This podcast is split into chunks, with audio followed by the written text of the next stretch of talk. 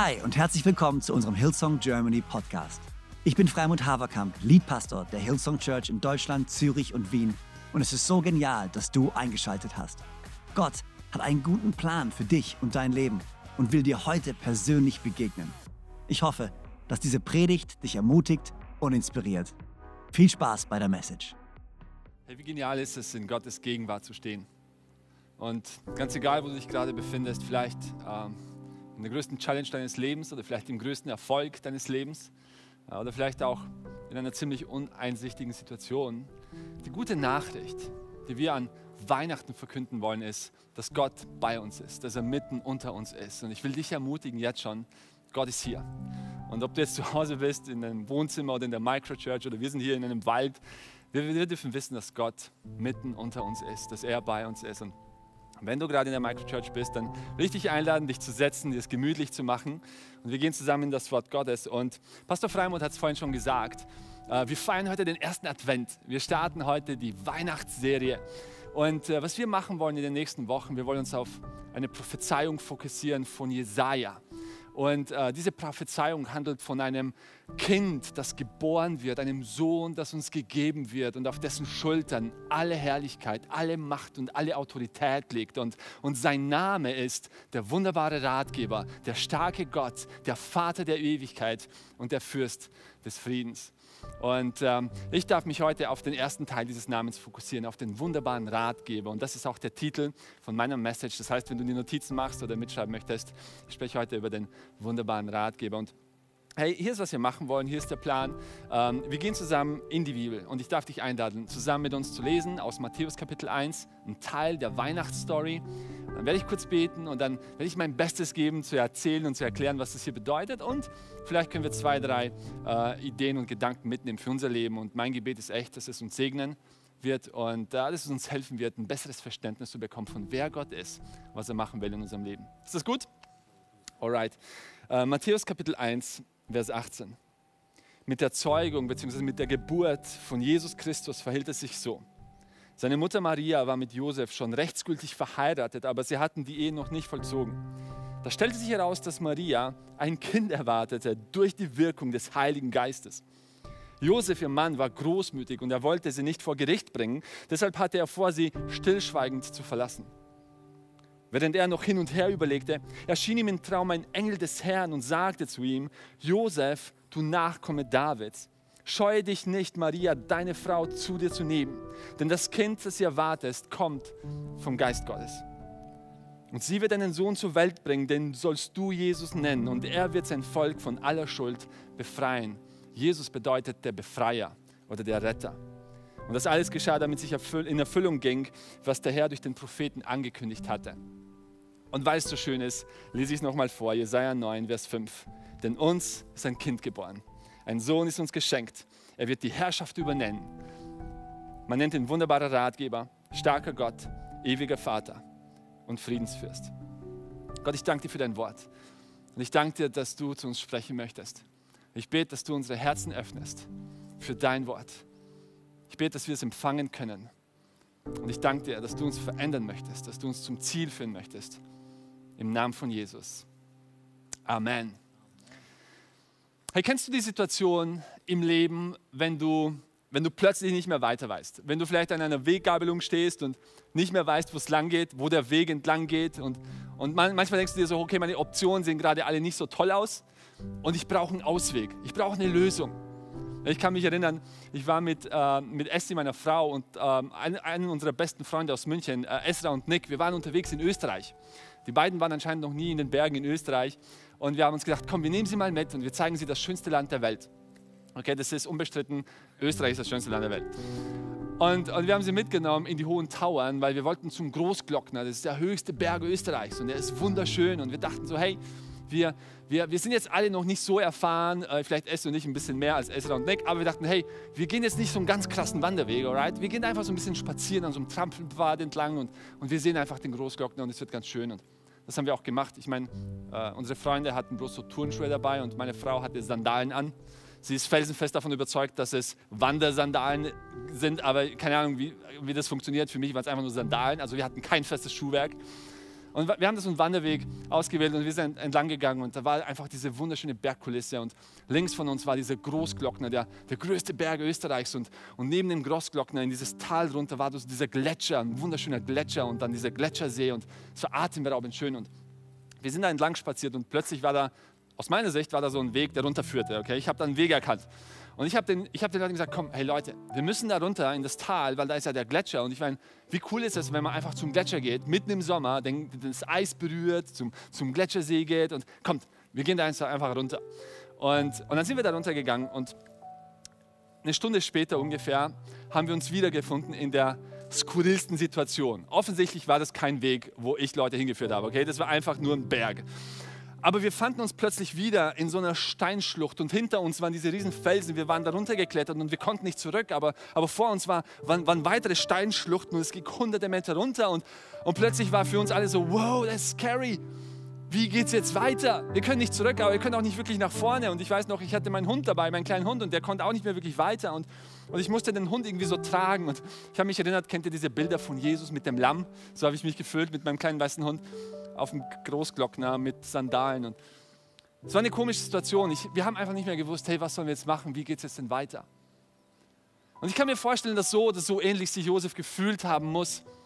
In dem Moment, wo er diese Nachricht bekommen hat, hey Josef, deine Verlobte, die Maria, diese junge Frau, die du heiraten möchtest, die du liebst, die ist schwanger. Und für Josef war so, wow, das Kind ist nicht von mir, okay? Was ist hier los? Und das ist scary und die Situation verändert sich gerade. Und was bedeutet das für unser Leben? Und, und Maria, ich meine, ja, ich glaube ihr, sie ist vertrauenswürdig, aber gleichzeitig, die Story, die sie erzählt, ist unglaubwürdig. Und, und ja, ein Engel ist ihr erschienen und, und all das und hat angekündigt, dass sie schwanger werden wird, obwohl sie eine Jungfrau ist, aber, aber es ist scary. Und was ist der Weg nach vorne? Wie geht es jetzt wieder weiter? Und ich weiß nicht, wo du dich im Leben befindest, aber ich kann mir vorstellen und ich bin sogar überzeugt davon, dass du dieses Gefühl kennst. Nicht mehr zu wissen, wo der Weg ist, wie es weitergeht. Und links und rechts, alles schaut ziemlich düster aus. Und du bist in dieser Nacht und du denkst dir, wow, ein Wegweiser wäre gut. Ich habe eine gute Nachricht für dich. Und das ist die Story von Weihnachten. Dass wir bei Gott einen wunderbaren Wegweiser haben. Jemanden haben, der uns den Weg zeigen möchte. Und ich will dich ermutigen und dich einladen, mit auf die Reise zu kommen. Hier ist, was wir machen werden. Ich habe drei Gedanken mitgenommen aus dieser Story. Drei Gedanken äh, von der Story von Josef. Und ich glaube, dass diese, diese Gedanken vielleicht zu dir sprechen können. Und ich will dich einladen, dass du, dass du dich dafür öffnest. Hier ist mein erster Gedanke. Punkt 1. Wenn Jesus ein wunderbarer Ratgeber ist, wenn Gott dich führt, dann musst du nicht deinen eigenen Weg finden. Wenn Gott dich führt, dann musst du nicht deinen eigenen Weg finden. Die Situation war ja, dass, dass, dass Josef nicht mehr wusste, wo es lang geht. Okay? Er hatte einen Plan, aber der Plan war nicht mehr gültig. Okay? Du kannst Maria jetzt einfach nicht mehr so heiraten. Und jetzt war er am Hin und Her überlegen, was, was soll ich jetzt machen, was soll ich nicht machen. Und, und inmitten seiner Verzweiflung, inmitten seiner Suche nach dem richtigen Weg, erschien ihm Gott und sagte ihm, hey, das ist der Weg. Hier ist, was du machen kannst. Und du musst wissen, für Josef waren die Optionen schlecht. Weil die eine Option war, Maria vor Gericht zu bringen. Das wäre das wär die legale Option gewesen. Aber das hätte bedeutet, dass Maria wahrscheinlich hingerichtet werden würde, gesteinigt werden würde. Das war das Gesetz damals für Ehebruch. Das war die Bestrafung. Das war keine gute Option. Er liebt diese Frau. Und in seinen Augen hat sie nichts Schlimmes gemacht. Die zweite Option ist, das Gesetz zu brechen und sie zu verlassen. Sie waren schon verlobt, er konnte sie nicht verlassen. Und die Optionen waren beide, waren ziemlich so, er stand vor einer Lose-Lose-Situation. Doch inmitten der Lose-Lose-Situation kommt Gott mit einer dritten Win-Option, mit einer dritten Situation und sagt, hey, ich habe eine Lösung für dich, hier ist, was du machen wirst. Du wirst sie heiraten. Damit wirst du das Gesetz nicht brechen, weil, weil das, was in ihr ist, das ist, das, ja, es ist eine Jungfrau, es ist der Heilige Geist, es ist ein Wunder gewesen. Und mehr als das, hier ist, was passieren wird. Das Kind, das geboren wird, das ist der Retter der Welt und, und eure Story wird eingebunden sein in der Story der Rettung der Menschheit. Das ist die beste Nachricht überhaupt in diese Lose-Lose-Situation kommt plötzlich Gott und gibt ihnen eine, nicht nur eine Win-Situation, die krasseste Win-Situation, die er sich vorstellen konnte. Und ich will dich ermutigen, hey, wenn du in einer Situation bist, wo du denkst, wow, ich weiß nicht, wie es weitergeht und meine Optionen stehen schlecht, hey, wir haben einen Gott, der eine gute Option für dich hat, der einen guten Weg für dich hat, der, der, der kein Problem damit hat, Himmel und Erde in Bewegung zu setzen, um zu dir zu sprechen, um dir den Weg zu zeigen. Ich meine, ich liebe es so sehr, dass Jesaja hier diesen Namen verwendet und beschreibt Jesus als den wunderbaren Ratgeber. Er verwendet das Wort wunderbar und für uns ist das eher so ein Stilmittel, so toller Ratgeber, ganz, ganz super Ratgeber. Das ist nicht, was Jesaja hier macht, okay? Wenn Jesaja hier schreibt, wunderbarer Ratgeber, das Wort wunderbar aus dem Hebräischen ist das Wort Pele. Und du findest dieses Wort Pele im Alten Testament immer wieder. Und zwar jedes Mal, wenn Gott sprichwörtlich ein Wunder tut. Wenn er das Tote Meer aufreißt, dann ist es Pele. Wenn Gott Wunder tut, wenn er übernatürliche Dinge macht und übernatürlich eingreift, eingreift dann ist es Pele. Und das, was Jesaja hier sagt, ist, hey, wir haben einen Ratgeber, der übernatürliche Kräfte hat, der Möglichkeiten hat, die wir nicht kennen, der alles verändern kann für dich der kein Problem damit hat, die Gesetze der Natur und der Physik mal außer Acht zu lassen, um dir einen Weg zu zeigen. Wenn und ich liebe das in der Story von der Geschichte von Israel, gibt es immer wieder eine Situation, wo, wo das Volk nicht mehr weiter wusste. Und hier ist, was die Bibel sagt im zweiten Buch Mose 13, Vers 21. Tagsüber zog ihnen der Herr entgegen in einer Wolkensäule, um ihnen den Weg zu zeigen. Und nachts war er in einer Feuersäule bei ihnen, der ihnen den Weg erhellte. So konnten sie Tag und Nacht wandern. Wenn Gott dein wunderbarer Ratgeber ist, dann wirst du einen Weg finden. Und du musst nicht deinen eigenen Weg finden, er wird dir den Weg zeigen, er wird dir den Weg erhellen. Wenn er dein Ratgeber ist, wenn er dein Führer ist und dein Leiter ist. Hier ist mein zweiter Gedanke. Wenn Gott dich führt, ist manchmal der Weg nach vorne ein Schritt zurück. Wenn, wenn Gott dich führt, ist manchmal der Weg nach vorne ein Schritt zurück. Und hier ist, hier ist, was ich damit meine. Der ursprüngliche Plan von Josef es Maria, die Frau, die er liebte, zu heiraten, mit ihr alt zu werden, Kinder zu kriegen. Das war der Plan. Auch der Plan, den Gott für Josef hatte. Doch die Situation hat sich nur verändert, okay? Eine neue Situation war plötzlich da. Maria war schwanger und es war nicht von Josef. Und für ihn war es so, wow, ich brauche einen neuen Plan. Der Plan ist jetzt nicht mehr gut genug. Und er überlegt sich so, okay, ich habe zwei Optionen, sind beide schlecht, aber eines der Optionen wird es wohl werden. Und inmitten dieser Situation kommt Gott, überrascht ihn mit einer, mit einer guten Nachricht, mit einer Hoffnung. Und hier ist, was er sagt. Er sagt in Vers 20, Josef, scheue dich nicht, Maria zu deiner Frau zu nehmen. Mit anderen Worten, scheue dich nicht, das zu tun, was du von Anfang an vorhattest. Der Plan ist der gleiche. Du brauchst nicht einen neuen Plan für das neue Problem. Das ist eines der größten Mythen überhaupt, dass wir für jedes neue Problem, was wir haben, eine neue Lösung brauchen, einen neuen Plan brauchen. Manchmal brauchst du nicht einen neuen Plan. Manchmal brauchst du eine neue Offenbarung von deinem alten Plan, von dem, was Gott machen wollte in deinem Leben von Anfang an. Weißt du, ich weiß nicht, in welcher Situation du dich befindest.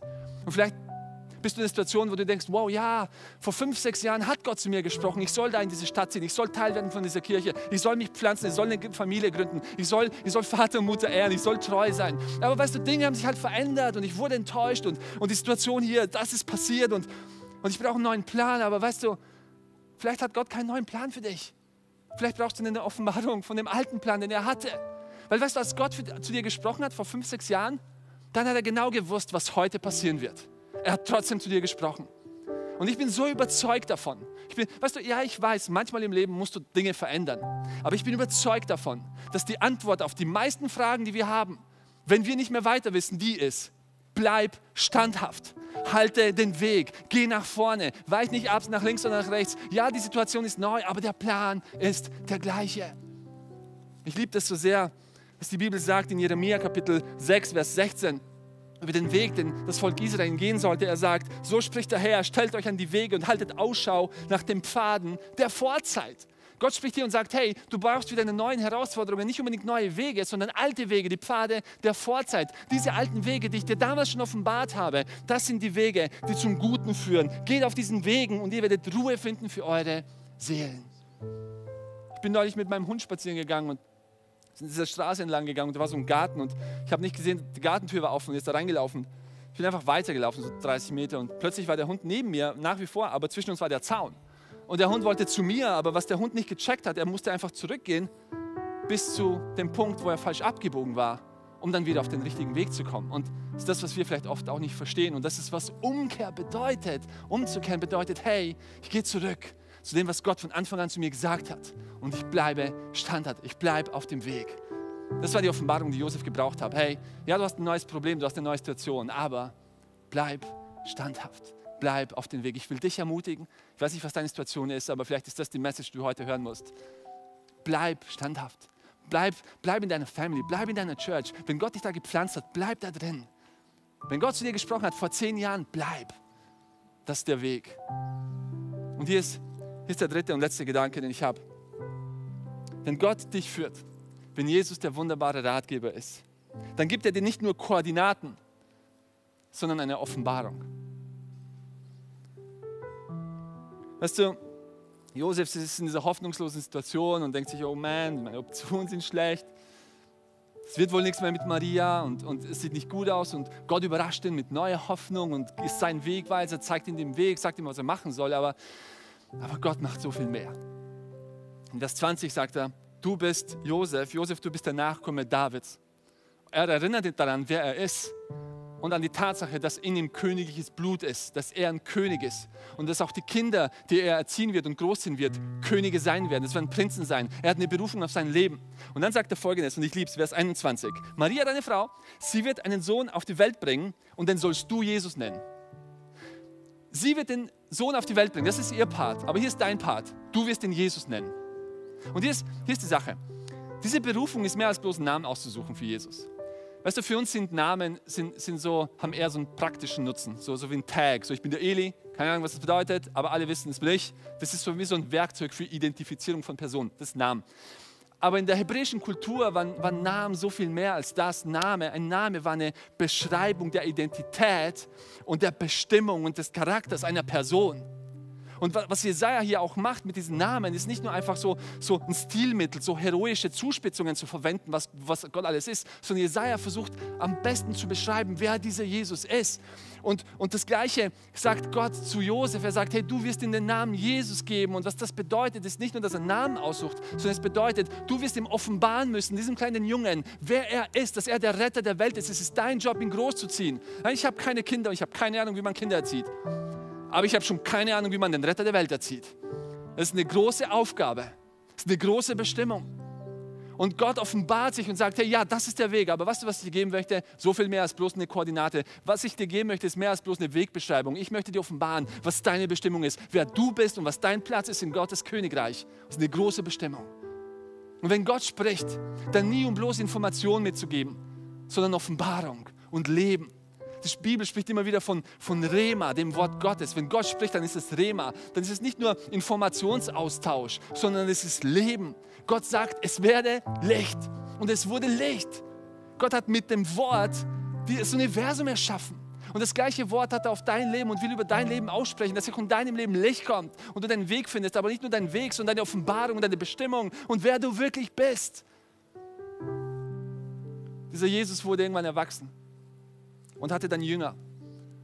Und diese Jünger waren so, wir wissen nicht, was der Weg ist und wie wir unser Leben leben sollen. Und haben Jesus gefragt, Jesus, was ist der Weg? Das, was Jesus hier sagt, in Johannes Kapitel 14, Vers 6. Er gibt ihnen nicht nur eine Richtung, eine Wegbeschreibung.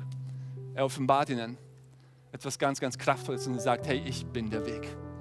Ich bin der Weg, ich bin die Wahrheit, ich bin das Leben. Niemand kommt zum Vater außer durch mich ich bin der Weg.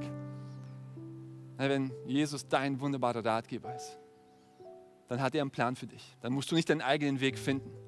Wenn er dein Ratgeber ist, dann wirst du merken, dass hey, manchmal ist der Weg nach vorne ein Schritt zurück.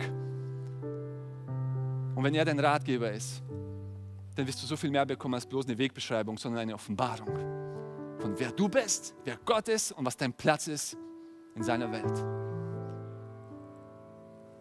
Die Frage, die ich mir stelle, ist so, hey, kennst du ihn? Kennst du diesen Jesus? Also ich will ja nichts spoilern, aber unsere Story, die wir an Weihnachten erzählen, die Story von Weihnachten ist genau die, dass Gott auf die Erde kam, um unser Ratgeber zu sein, um uns durch die Nacht zu führen, um uns nach Hause zu führen. Ich liebe Aufzüge. Das mache ich nicht nur, weil ich eigentlich Bauingenieur bin, ähm, aber ich habe mich besonders in Aufzügen verliebt als meine Frau und ich im achten Stockwerk mal gelebt haben, in so einer Einzimmerwohnung, im achten Stockwerk. Und eines Tages ist der Aufzug ausgefallen, alright? Es, ging, es gab keinen Auszug für mehrere Tage und der einzige Weg, nach Hause zu kommen, war über so ein Treppenhaus im achten Stockwerk. Und wir mussten mehrere Tage lang uns da hochklettern, jeden einzelnen Tag. Und ich kann euch nicht beschreiben, wie mühselig und harte Arbeit das bei uns bedeutet hat. Als der Aufzug wieder ging, waren so für uns, that's amazing. Aufzüge sind so genial. Ich weiß nicht, ob du weißt, wie Aufzüge funktionieren, aber ich bin so ein Fan. Weil guck mal, in so einem Aufzug gibt es so eine Aufzugskabine, da steigst du ein. Und diese Aufzugskabine ist, ist befestigt an so einem ganz massives Stahlseil und dieses Stahlseil reicht bis über die oberste Geschossdecke, bis ganz nach oben. Und dort über so eine sogenannte Treibscheibe äh, geht diese, diese, dieses Seil an ein Gegengewicht. Und da ist es an ein Gegengewicht befestigt. Und der Trick ist, dieses Gegengewicht, die Masse des Gegengewichts ist viel größer als die Masse der Aufzugskabine samt Inhalt. Es ist ganz egal, wie viele Menschen du reinstopfst, das ist weniger Gewicht als das Gegengewicht. Und wenn du da reinsteigst in so eine Aufzugskabine auf den Knopf drückst, hier ist was passiert. Das Gegengewicht wird runtergelassen. Und weil dieses Gegengewicht mehr Gewicht hat, eine größere Masse hat, zieht die Kabine hoch. Und ich liebe das so sehr, weil das ist die Story von Weihnachten. Und das ist das, was wir als Christen als das Evangelium bezeichnen. Die Tatsache, dass Gott auf die Erde kam, damit wir Ganz egal, wie schwer unsere Schuld lastet, ganz egal, wie schwer unsere Fehler sind, unsere Vergehen sind, unsere Sünden sind, ganz egal, wie schwer unser Leben lastet, das Gewicht seiner Liebe und seiner Güte und seiner Gnade ist so viel größer. Und weil wer am Kreuz gestorben ist für uns, können wir hoch. Wir müssen uns nicht hochkämpfen, wir müssen nicht hochklettern aus eigener Kraft. Wir müssen einfach nur in die Aufzugskabine auf den Knopf drücken und wir kommen nach Hause. Das ist unsere Story. Und ich weiß nicht, ob du sie kennst, aber ich will dich einladen und dich ermutigen. Hey, hör auf, in den achten Stock hochzuklettern jeden Tag. Es gibt einen besseren Weg und dieser Weg ist Jesus. Und ich will dich einladen, wo auch immer du bist, diese Entscheidung zu treffen, zu sagen, ich will in die Kabine. Ich höre auf, aus eigener Kraft mein Leben zu leben. Ich höre auf, aus eigener Kraft zu versuchen, meinen Weg zu finden durch diese Welt. Zu oft bin ich gescheitert, zu oft bin ich an Wegen gekommen, wo ich mir dachte, wow, hier geht es nicht weiter.